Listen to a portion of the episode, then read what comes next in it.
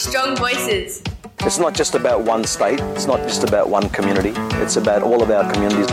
The issues that face Indigenous peoples around the world sit at the heart of the questions that we're asking about the future of our political order. I am here and now, and I speak my language. I practice my cultural essence of me. What we do need is a more critical race consciousness in this country, a preparedness to talk about race, to talk about the way in which racialised logics are inscribed upon our bodies, and to critically examine them in order to change it. The government's changed, but we're going to be still here. We're always going to be still here. We've been here for 65,000 years, and I don't think we're going to go anywhere.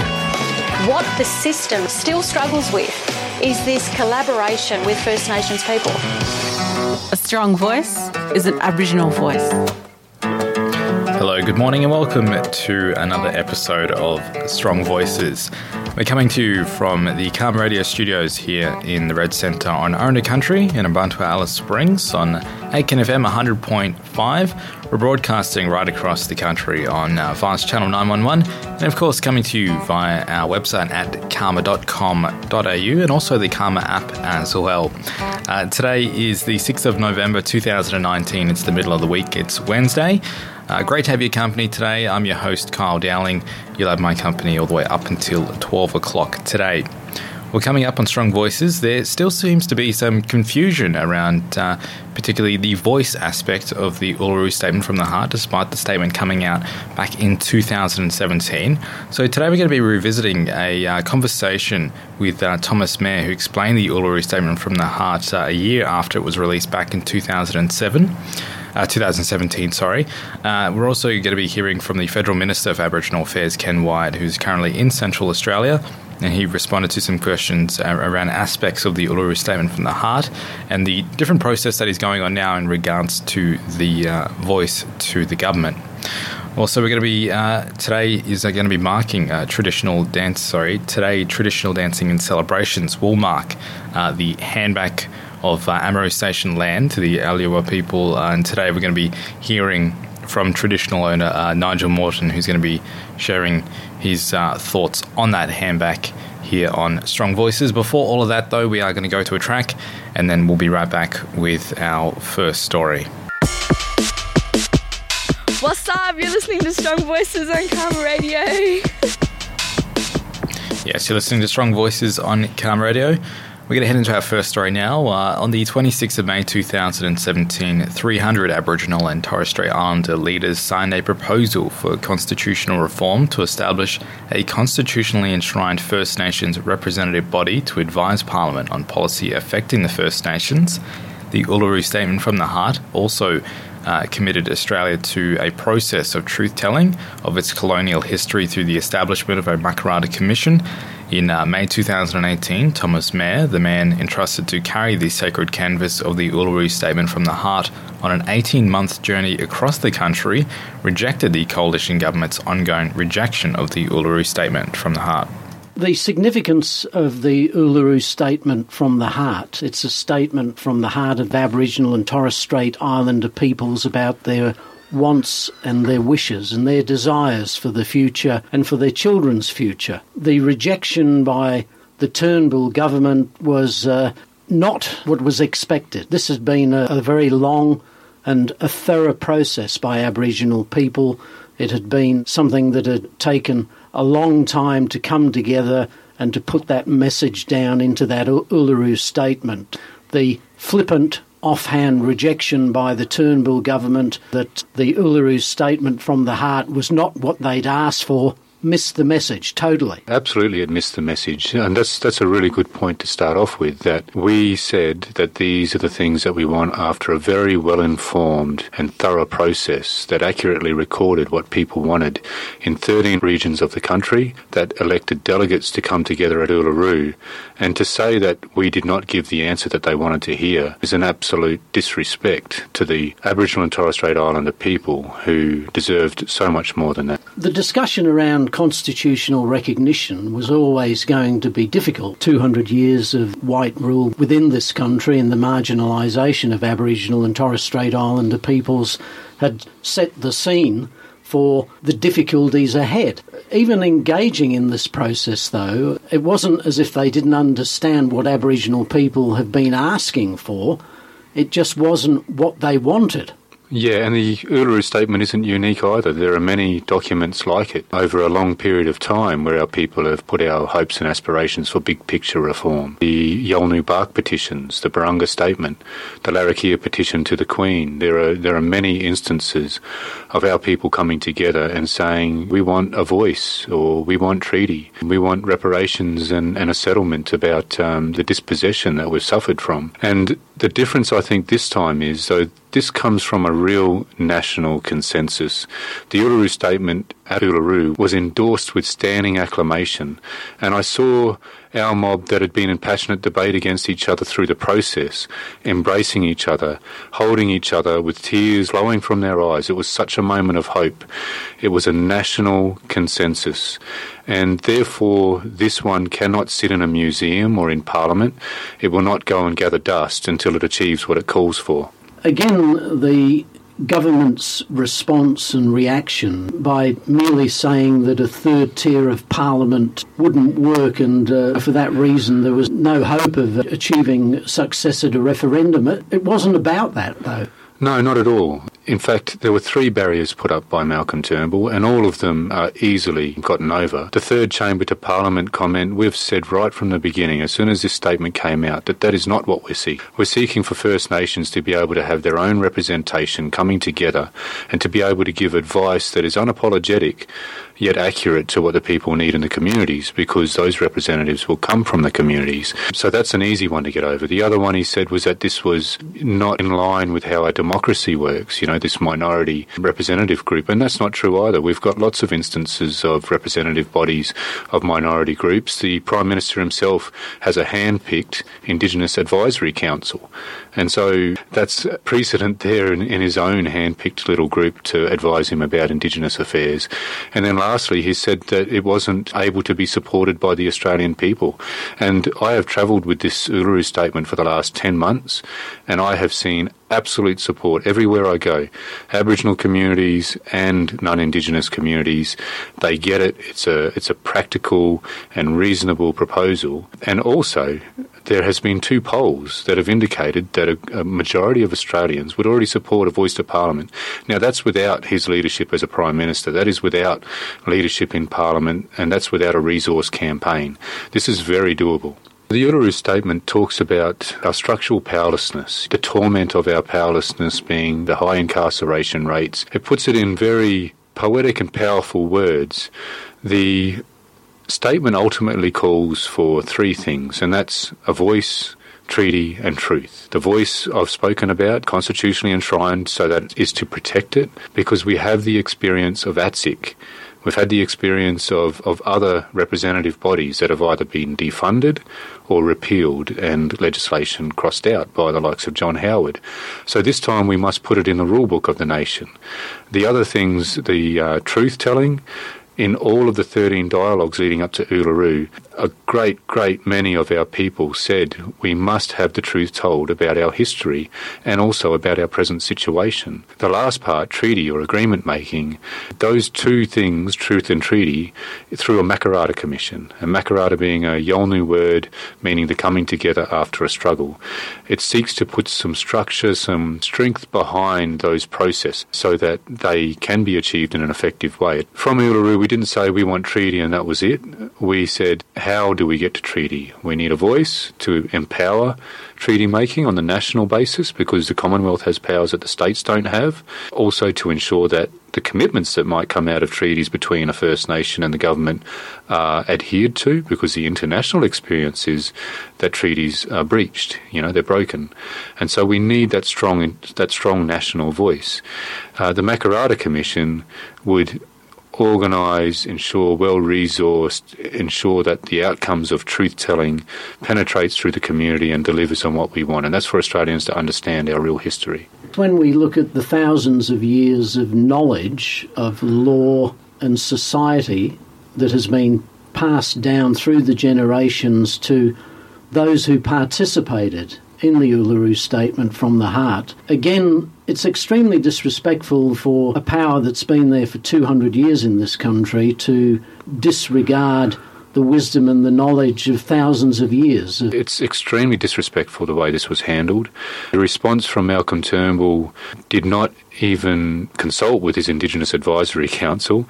Um, they did not do a press release or, until after it had leaked what their decision was. Extremely disrespectful. People poured their hearts and souls into this. Those people, a lot of them have been warriors in our struggle for a long, long time. And the way that it was dismissed, this national consensus endorsed with standing acclamation and tears of hope, is an absolute disgrace. And it can't go um, unpunished, in my view, and we need to remember that at the ballot. Again, for those who weren't aware of the process, it brought together some of the country's top Aboriginal and Islander legal minds, lawmen, all the way through. There were the right people there from both sides of society and culture who understood. And then the message from the uh, Federal Minister for Indigenous Affairs it's not what we asked for. Again, I find it difficult to understand that some of the top legal minds didn't understand a directive. It's just incredible, isn't it? I mean, when you sum it up like that, it just says so much about this government and the current political situation. It says so much more about why we need this structured voice to ensure that we're grabbing them by the ear and they're forced to listen to us. If we have representation coming from our First Nations regularly in a resourced way to give informed views on the decisions made about us and also to have some powers of self determination, a power to monitor the race power, for example. I mean, that would be so powerful, our people, and it's the only way that we're going to close the gap is to have that structural reform that we need. Aboriginal people don't have to sell it, it's how to get the community engaged in the process of ensuring that government takes it seriously. That's right. We're not waiting for the government. We're campaigning. I'm travelling with the Uluru Statement everywhere building this support. On Saturday this week, I'm going to be going to Turnbull's electorate and with a great crowd of volunteers and uh, several of the people from uh, Kalkaringi, Gurindji mob. We're going to go door knocking and talking to people in his electorate. Megan Davis is in Cairns right now. We're running a design dialogue uh, with the traditional owners up there. We're not waiting. We're going to go and ask our mob, how would you like to have this voice designed? And then that will feed into the public discourse and um, and make it even harder for them to reject because we're going to do that work. This ongoing journey of uh, taking the statement around the country uh, presenting it to the wider public so they can see it is reality. I mean, it is something that was a, a, long process, something that did involve thousands of years of culture and knowledge has come together. And in that statement, and as you said before, there have been others, but this particular one, Aboriginal and Torres Strait Islander peoples thought they had something that government would take seriously that was carefully thought through during the dialogues. Each of the dialogues, the 13 dialogues, were of three days, and they had a lot of information about what our constitution is, how it works, the history of our struggle, and it included a lot of discussion and workshops on expert panel recommendations, you know, those other things that we've put up uh, more recently. And we considered also why did those things not get implemented? You know, did they not have the political legs? We also looked at whether they those asks through the expert panel were were really going to empower us. So an example is the uh, the change to the race power to change the race power from race to indigenous so that laws can be made about us. And that doesn't change anything really. Discriminatory laws can still come out of that. Um, the racial discrimination clause that was proposed, you know, um, again, it was thought about in that this while it would be great to um, outlaw um, or have a constitutional um, section that stops discrimination, you would still need to wait for the right case to run in the High Court, which would take time, which would take money.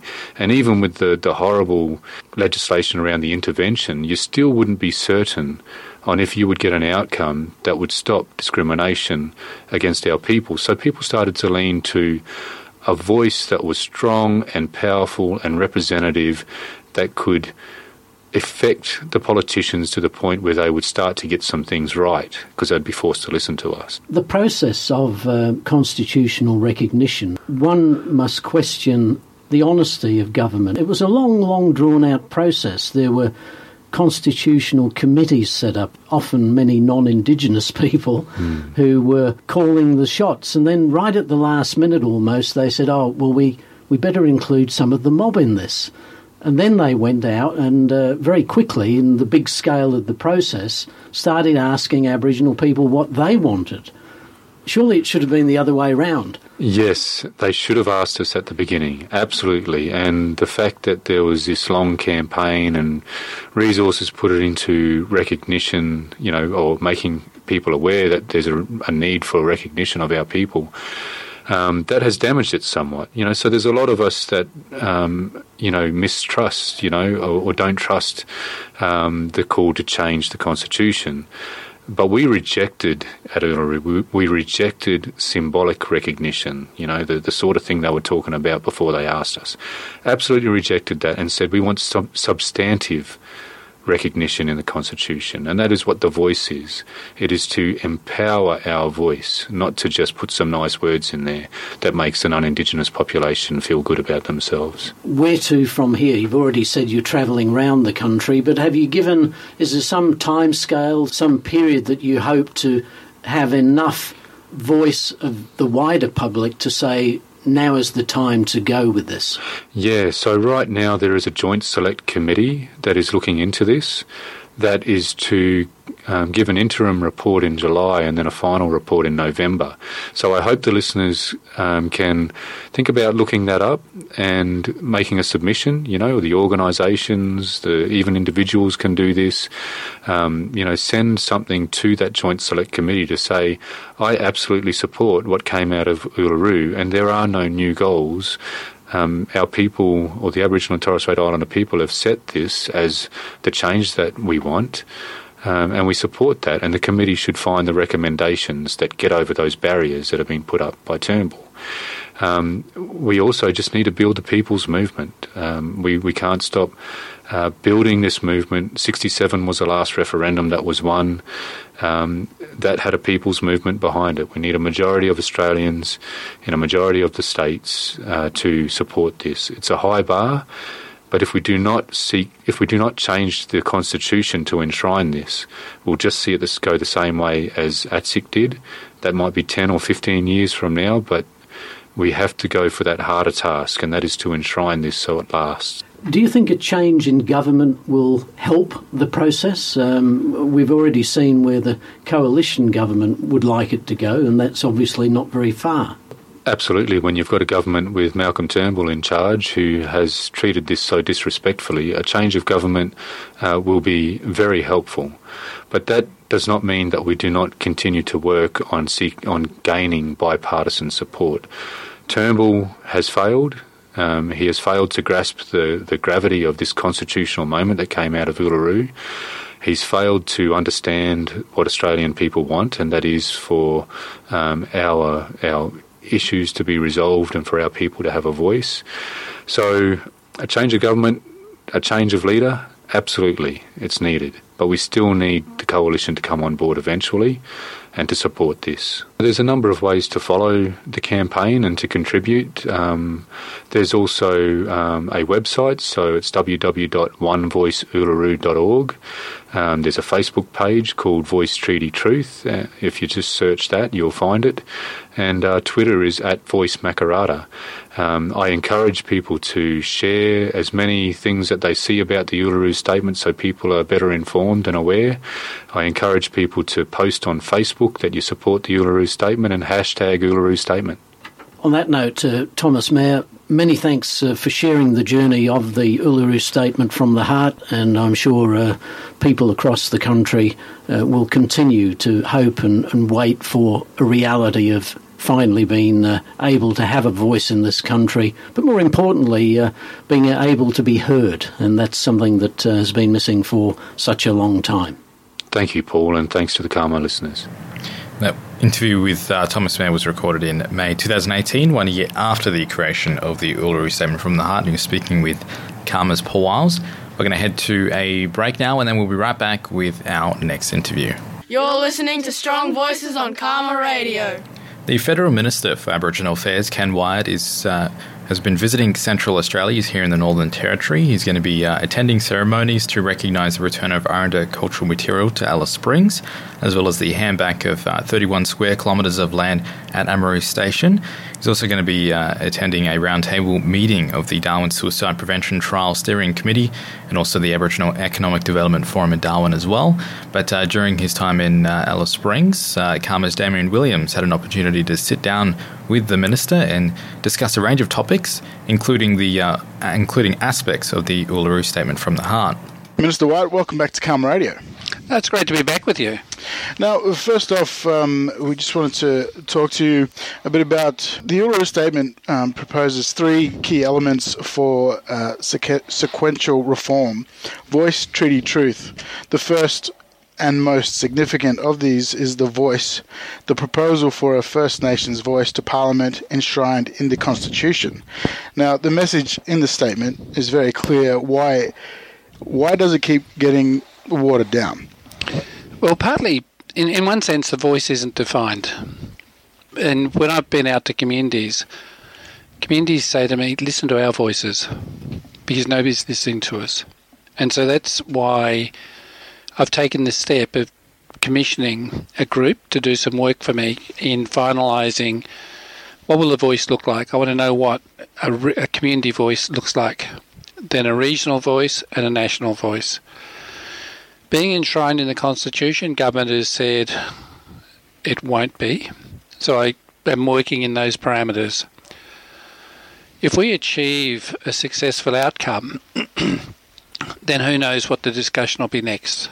So we just we have to be pragmatic. We have to achieve what we've got within a set of parameters. But the bottom line for me is community voices. And, and, one of the other things um, with treaty negotiations in full flight in Victoria and also progressing in the Northern Territory, do you see state and territory enshrined treaties as the only option? I, I think, think in the first instance, let's let the states and the territories do their work around treaty, because most of those treaties are focused on land agreements and land use. In my own state, Colin Barnett negotiated with the Noongar community, which is the southern part of WA from Esperance to Perth, uh, slightly north of Perth, to have a land agreement with Noongar people. But there was also a $10 billion commitment over 10 years. So it allowed for economic development. And that agreement, in a sense, is a treaty. The Yamaji Agreement is now being done by the WA government. Northern Territory have started the process. Uh, Queensland Minister Jackie Trad shared with me her thinking before she made the announcement of treaty around land issues. And then, of course, we've got the Victorian uh, Treaty Commission, and then we'll see other states look at the issues as it relates to them. But I, I think we will get a strong agreement at the state and territory levels for beneficial use of land, but the opportunity to have economic empowerment plus cultural context still prevailing strongly. And are there like other little um, parts of treaties that people are looking at that can be put into those treaties? I think in the long term they will, uh, but the two in WA have certainly focused on the aspirations of the Noongar people in terms of their place, their economic opportunities, but also for facilities like aged care. Uh, so that's part of the mix. So they'll achieve what they want. Mm. And now, a part of the uh, truth, apart from changing education curriculums, um, what other means of truth telling could be used well, I, I like what they did at Myall Creek, where the massacre happened, where Indigenous and non Indigenous communities have worked to tell the truth of, in a sense, that town, that region. And then, of course, that monument being built by local government. That's a recognition that the massacre did happen. With that will also be other discussions. So, my leaning, and this is just a personal leaning, would be to have truth telling developed locally If we do it nationally, we'll only focus on the national issues. Mm. It's better, and I, I think if where my mother grew up at Roelands Mission, it would be good to have truth telling about Roelands Mission. So it's understood what the mission was like, those who benefited, those who had a tough time. Um, so I'm, I'm exploring some options that we can seriously consider. Do you think, uh, you know, uh, like how some places have already done uh, dual naming places, or you know, um, yeah, putting the Aboriginal name uh, up there with the English European names? Well, that's part of it because truth telling is our original names for locations, and then the names that were adopted later after settlement. And we've got examples of that all over the place, but we've also had and I'm sure this is every state and territory where Aboriginal words were used as the name of a country town. So it's a principal name in that mm. sense. And I think of places in WA that got the that has the word up on the end of it. Meeting place, water. Mm. So Nannup, Gwelup, they're Aboriginal names, so they exist. Yeah. Uh, yeah, it's just it's, it's, cool to see some of the names being recognised as well, and, and, you know seeing the origins.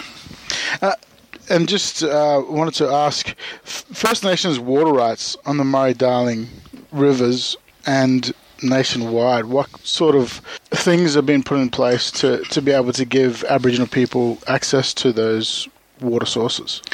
Let me say, Minister David Littleproud, in a discussion I had with him recently, acknowledged the importance of Indigenous people having access to their share of water for both cultural purposes and for commercial use. And so in the Murray, Murray uh, River, Darling, Murray Darling River uh, area, there is Aboriginal representation now on the overarching body, but the groups have been talking to government about water rights. Now the native native title holders are equally having similar discussions, so they'll be in a position to use their water rights to negotiate uh, the sale of their water, should there be a mining venture, for example, but at the same time ensuring that their water supply is protected for the long term. And would that mean as well, um, if they choose to, to to just let it flow, will that water still be able to just be let flow? Well, if they want to let it flow, they can. That's an option. Hmm. But I, I think each will have unique arrangements over a period of time. We've grown into an economic model of doing business. Uh, we're thinking differently to being passive in the past, to where I see native title holders now looking at where's our opportunities for our children and our future. Um, and just finally, Aboriginal and Torres Strait Islander media continues to be funded by your department. Nationally, the sector is grossly underfunded. Should it come under the Department of Communications to achieve a real equity? Well, when you've got luxurious studios like this, why would you want extra money?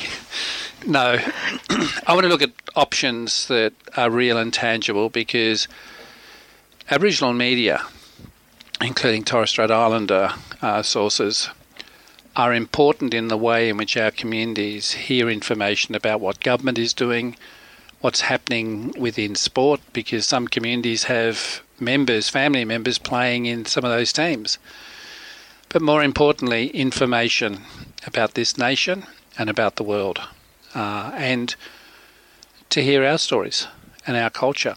So I will be working with Minister Fletcher over a period of time to look at what are the opportunities for consolidating, but also uh, what other injections need to be considered. Because I'm, I had shared with me when I was up at Yarrabah uh, that some of the towers within the Cairns region need some work done to them because they are aging stock.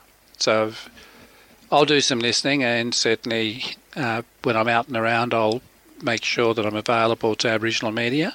But at the same time, I'll have a yarn about what's needed. And just wanted to say thanks for uh, you know your department getting involved to um, put a stop to the Territory Labor trying to introduce new laws and fees around the burial of people out out in the bush. And yeah, just wanted to say thanks for that. No, I certainly wrote to the chief minister, and he he has responded favourably to uh, his community of the Northern Territory. So I want to acknowledge uh, his reversal of that decision. It was a good outcome. On that note, uh, Minister Wyatt, thanks very much for talking to us here on CAAMA Radio. I always enjoy coming here because I end up with a husky voice. Thank you. Thank you. Yes, that was uh, the Federal Minister for Aboriginal Affairs, Ken Wyatt, speaking with CAAMA's Damien Williams. Uh, recently, I had an opportunity to sit down and speak with the uh, Northern Territory First Nations Labor Senator uh, Malarndirri McCarthy to discuss a bit about the recent uh, the recent process going through with the voice uh, that uh, Ken Wyatt is leading. Uh, here's some of what she had to say. Labor's always very firm in terms of our commitment to wanting to see a voice to the Parliament enshrined in the Constitution. What this process is that Minister Wyatt has announced is about a voice to the government.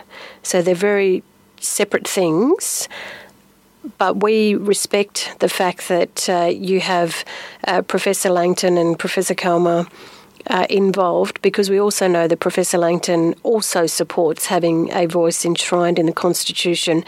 And Labor views this, even though it's disappointing, the government's position, Labor views this as well, if this is an opportunity for us to keep encouraging and influencing and talking strongly on having a voice enshrined, then that's what we are going to do. So, is it sort of safe to sort of say that this does have bipartisan support then? It certainly has support in terms of uh, assisting the minister to try and find or navigate a way forward. Uh, what where we differ is that we do want enshrinement, and at this particular point in time, the minister is working towards a voice to the government, uh, not to the parliament or enshrined. But hey, it's a start, and let's see. We're pretty optimistic. Do, do you think it's a bit of a blow for some people, obviously. Absolutely, an absolute blow uh, for the people who came together at Uluru in 2017. Uh, this is enormously frustrating, deeply disappointing, and we sense and feel that loss. But we also acknowledge as Labor that whilst we're very firmly committed to enshrining a voice in the Constitution, we're not in government. And what we have to do is make sure the door remains open to keep walking this journey. The last thing we want to see is that it's extinguished completely off the page in the political uh, realms of Parliament. Do you think it, the Australian public is sort of ready to, to move forward in that process? You know, we saw with the Uluru, uh, while there was some division, that we've we've seen that the uh, you know the culture of the Anangu people was respected. Absolutely. Sort of closed. Do you think that progress is being made in that area? I think the Australian people get it. The Australian people get it, they know it, and they're looking at this government and thinking, hey guys, when are you going to catch up? When are you going to catch up with the rest of the country? I think everyone who uh, believes in decency, in respect, in a better future for black and white Australians in this country can see that the call for a voice enshrined in the Constitution is important.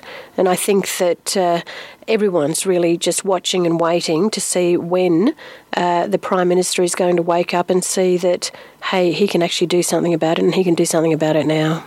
And just lastly, just on that, we, we have seen, um, of course, there is going to always be that differences of opinion. We have seen um, Andrew Bolt saying that, you know, this is obviously a, another way in terms of causing division. What, what, what do you say to those people that, you know, it's sort of singling out and causing division in that way? Well, I'd like to see where Mr. Bolt has actually helped bring about people together. Uh, I think that kind of commentary uh, really fails to understand uh, the importance and the significance of uh, where people have come from in this journey over the last two years uh, in relation to calling for a voice to the Parliament. Uh, the fact that people want to feel empowered, to feel that they're being heard, I, I don't see how that could be such a bad thing. I'd, I'd, just urge, you know, commentators to to actually listen to the people out on the ground who are going to tell them. That was uh, Northern Territory Labor Senator Malarndirri McCarthy there. We're going to go to a break now and then we'll be right back with our next story. You're listening to Strong Voices on CAAMA Radio. Yeah, great to have your company this uh, Wednesday morning here on Strong Voices. Well, uh, traditional owners in the Sandover region of the Northern Territory are going to be joined by the Federal Minister for Indigenous Affairs, Ken Wyatt, today to celebrate the return of uh, pastoral lease land, uh, 31 square kilometres of land at uh, Ammaroo Station, around 325 kilometres northeast of Alice Springs, where we returned to the Alyawarr people uh, today. The Central Land Council negotiated for the block to be exercised from the station and scheduled as inalienable freehold title under the Aboriginal Land Rights Act. Uh, ahead of the celebrations today, I had an opportunity to speak with traditional owner uh, Nigel Morton this morning. Nigel, it's great to be uh, speaking to you here on CAAMA Radio. Thank you. Giving the opportunity to speak. Well, it's a very exciting time today, isn't it? Uh, with, a very uh, exciting announcement coming back in, in regards to the uh, land handback. What's the feeling of the mob there? How's everyone feeling about it? They're very excited. Yeah, just um, yeah, just flew back in and I haven't seen my elders yet. I have to go see them, and I just hearing from it before I left. Yeah, um, most of the older ones, you know, I'm pretty excited and thinking about what's what happened in the past and it took so long. But at the moment now, everybody's really good and, and really happy about you know getting the, the block back. Yeah, because it's it is is it sort of a you know a happy sad thing as well because like you were saying it does take a a really long time to get this stuff going, doesn't it? Yeah, the saddest part is um, especially our elders, you know, who, our fathers who wanted that thing to happen during their time, but it took so long and most of them passed. So it's only the Arang Ulas and brothers now, the sons who took on now. That's the saddest part is. And as a as a traditional owner, talk to us about the significance of a decision like this. What does it mean for the mob? Well, the significance is where the block was uh, execution of the title was given back to us is so significant to us for our song line, and we, we the I mean holders and the red kangaroo, the Arang people. Arang means the kangaroo, and it's where the, the land was um, given back to us. This whole that's significant to us the um, Arang people. Another thing is um, it's where we do do our tribal laws and things, and um, especially especially going back um, in the old days, um, before we had funerals and everything. That's where we use um, our burial grounds, tribal burial grounds too. Oh, so it's a, it's a very significant piece of country then. Yeah, it is very significant. Yeah. Okay, and, and in, in terms of the connection to country, though, you know, in terms of the impact it has on people, do do you see it as where you know being able to be connected to country does actually impact people's well-being? You know, they're they're happier, they're healthier. Yeah, yeah, no, it, it is. At this time camp, uh, um, we use it as um, to our, our cemetery there now for some of our families, and and time comes, and it's really healthier than how people have access sometimes because sometimes, but it's pretty good good deal with um, the pastoralists, you know, who have lease, the family who, who own, or at least an Ammaroo station. They've been family that lived long time before my time, and they've lived with my grandfathers and fathers, and good connection was there, and still is. You know, we have access to where our tribal significance or our sacred sites and if he does something that's not right, he, he need to talk to us, and he, he does. You know, sometimes we hear, you know, in, in the past we've heard, you know, the, the conversations about concerns from, you know, Aboriginal people getting native title or, or freehold. They, they're getting concerned, sort of going to take their land. But th- th- this is a, a really good one in terms of, you know, showing that it, it isn't like that. They can work together, hey? Yeah, we can work together. And, you know, to, be truthful, um, the land is ours, you know, it's been always ours, you know, and um, I think they should um, learn to say, oh, they shouldn't be doing that, but, you know, we, we have we have the rights as First Nation people and this land, we have proof to that. Talk to us about what's what's going to be happening today. I understand there's going to be uh, obviously celebrations in terms of the handback. Is I understand there's going to be sort of dances and stuff happening as well. Yeah, dance, yeah, dances. Um, it's difficult, and um, I think the ladies are away dancing, and um, and us um, talking to the um, minister himself, and you know, bring, bringing our stuff, uh, especially with the not only for us the Arran people, but the whole Yawara area. You know, we're the biggest tribe in the Barkly. We would say the biggest in the territory. We're the biggest tribe. And you're very excited for the day. Yeah, I am. I met him once, and I like to, you know, but just met him, and never had conversation, but today I'd like to have conversation with them and put put our stuff in. I'm not just going forward as as an indigenous person too, and showing you know, that all of us who indigenous we hold still hold our tribal ways and song lines. Well, definitely a, a very exciting day ahead, uh, uh, Nigel. Congratulations. You know, it, it it can't be easy. You know, over the years, you know, having to keep fighting and fighting, but it's great to finally see it come through. That's the thing I just want to emphasize. That's what um, really sad in my heart is just uh, all people, you know, go on now and they're not here to see this day, but appreciate what they've done too, and to remember them at this time. Yeah, that was uh, Nigel Morton there.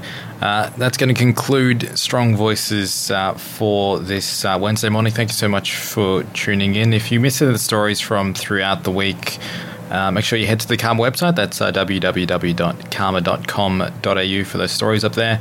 Uh, and if you want to listen back to the programs, uh, I'll be posting up podcasts of the show as well up on uh, CAAMA's SoundCloud. Make sure you also check out our social media, our Facebook and Twitter as well. We've got a range of stories on there as well as uh, other stuff from the like CAAMA Online News as well. we'll be back the same time tomorrow from 11 till 12. Make sure you stay safe and enjoy the rest of your Wednesday. Strong voices. Gecha Ilkerta.